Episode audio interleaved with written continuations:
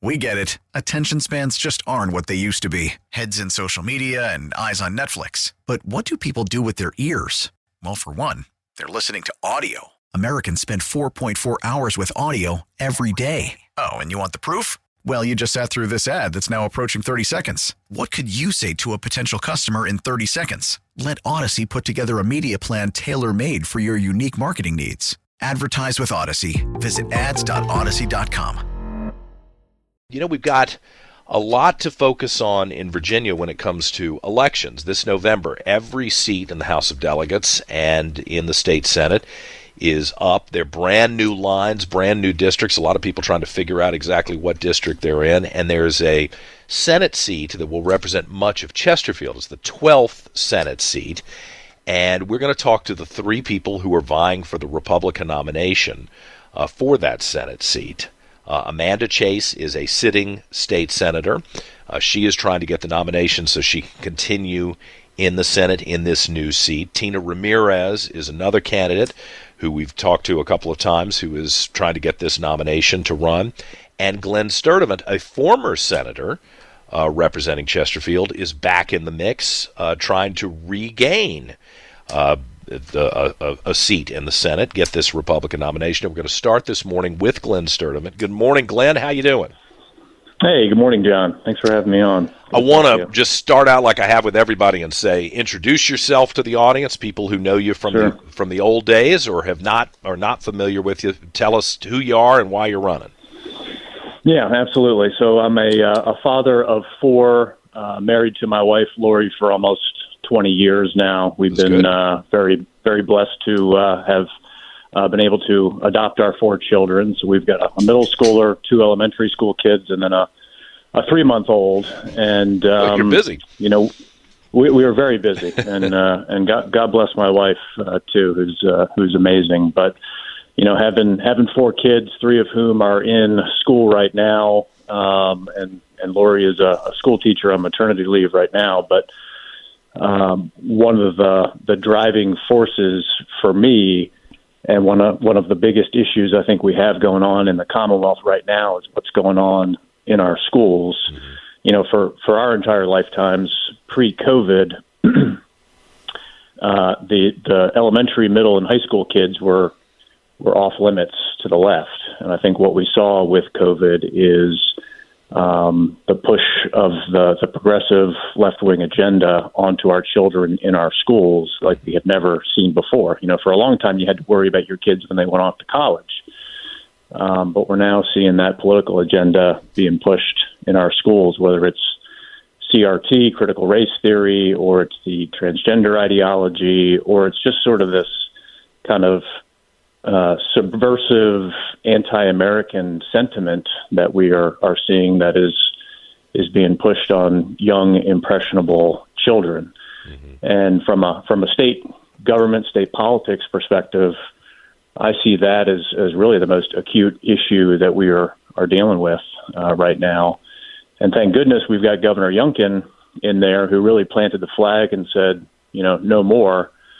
Uh, the challenge is, you know, he's term limited. He's only got a four year term. Right. And so these November General Assembly elections are the, the last best opportunity during his term to get a majority in the House of Delegates and, more importantly, in the state Senate so that we can really get Virginia back on that, that path of, of a, a common sense conservative mm-hmm. Commonwealth that we know Virginia is, but that has not been in the last few years with uh, the Democrats either in total control or able to kill a lot of the good legislation in the Senate. So that's that's why I'm running. And as you mentioned, it's a, a district that's mostly Chesterfield.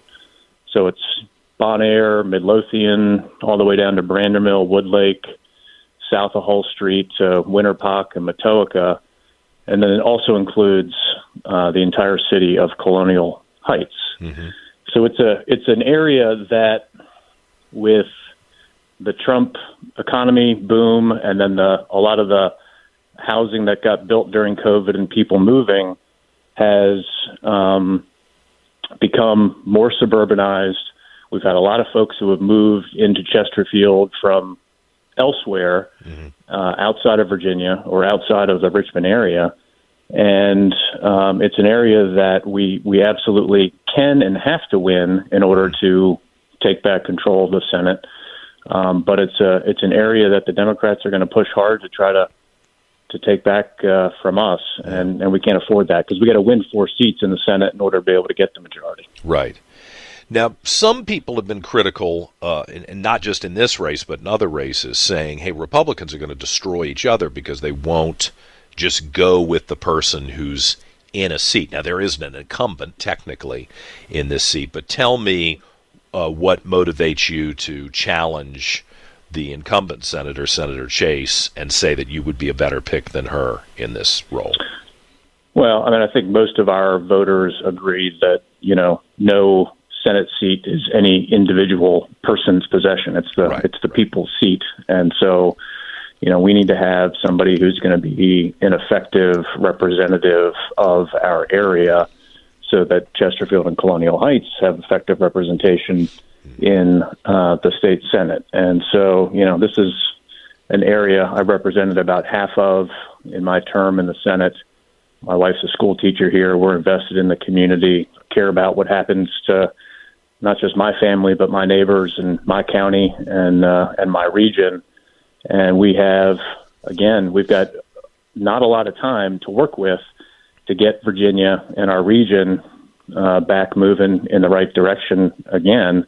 Mm-hmm. And you know, we we have got so many challenges, not just at a state level, but we see the the weaponization of federal law enforcement and the federal government that has had major issues just here in Virginia. You know, we saw during COVID the Department of Justice working with the National School Boards Association to identify uh, people speaking out at school board meetings as domestic terrorists. And then just in the last few weeks, we saw the Richmond FBI office had a memo um, seeking to infiltrate Catholic churches in the in the Richmond area. Right. And outrageous uh, you know, stuff. As a, yeah, well, as a church-going Catholic, I got a real problem with that. Right. Uh, not just as an American, and um, and these are things that are that are not just happening, you know, somewhere else in the country.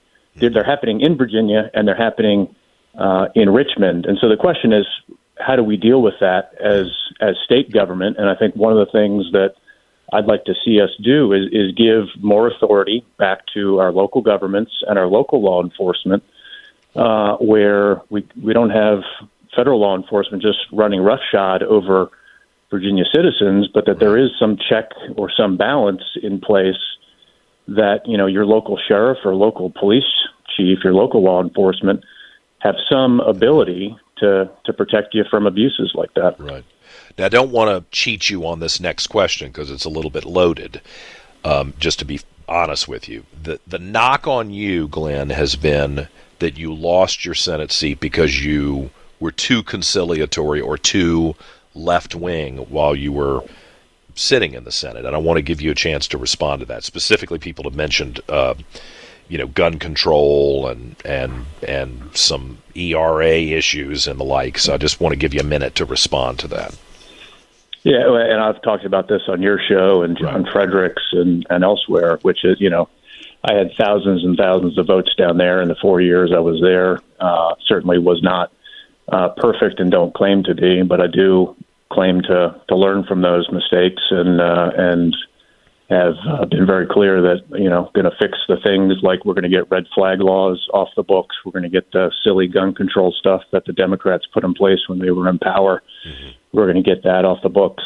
Um, and so you know it's when it's political season and it's uh, and it's you know especially with primaries, politicians and consultants are going to say and do a lot of things to try to muddy the waters. They did the same thing to President Trump and same thing to Glenn Youngkin when he was running, and it's just the the nature of the game, unfortunately. But okay. that, that's not how I operate. You know, it's uh, at the end of the day, we got to defeat the Democrats and get Virginia on the right path, and that's what my focus is. All right, real quick before we go, how can people support you, and what's the process in in this particular race, since it seems to be different every seat, every county? Yeah, so we've got a primary election June 20th. You just go vote at your normal polling place gotcha. on June 20th. Um, and then we are having an event on uh, March 28th. Todd Starnes, who uh, is a, I think a colleague of yours from Conservative Talk Radio, Right, he's a yeah. Fox News contributor. Yep, he's coming and uh, doing an event with me at Independence Golf Club in Midlothian. Okay. And uh, you know, it's a fundraiser. But what I tell people is these things are not, you know, it's not like a fancy thing. You just come and it's an opportunity to to meet with like-minded conservatives and talk politics and kind of have a nice time and Well, that'll be good. meet your right. meet your meet your other Republican neighbors. So they can get more information on my my website at glennsturtevant.com, and we'd love to have uh, anybody and everybody come on out to that. Glenn Sturtevant, I always appreciate the chance to talk to you, and I hope we'll talk a lot between now and June. Thank you. Yep. Thanks, John. We get it. Attention spans just aren't what they used to be heads in social media and eyes on Netflix. But what do people do with their ears? Well, for one, they're listening to audio. Americans spend 4.4 hours with audio every day. Oh, and you want the proof? Well, you just sat through this ad that's now approaching 30 seconds. What could you say to a potential customer in 30 seconds? Let Odyssey put together a media plan tailor made for your unique marketing needs. Advertise with Odyssey. Visit ads.odyssey.com.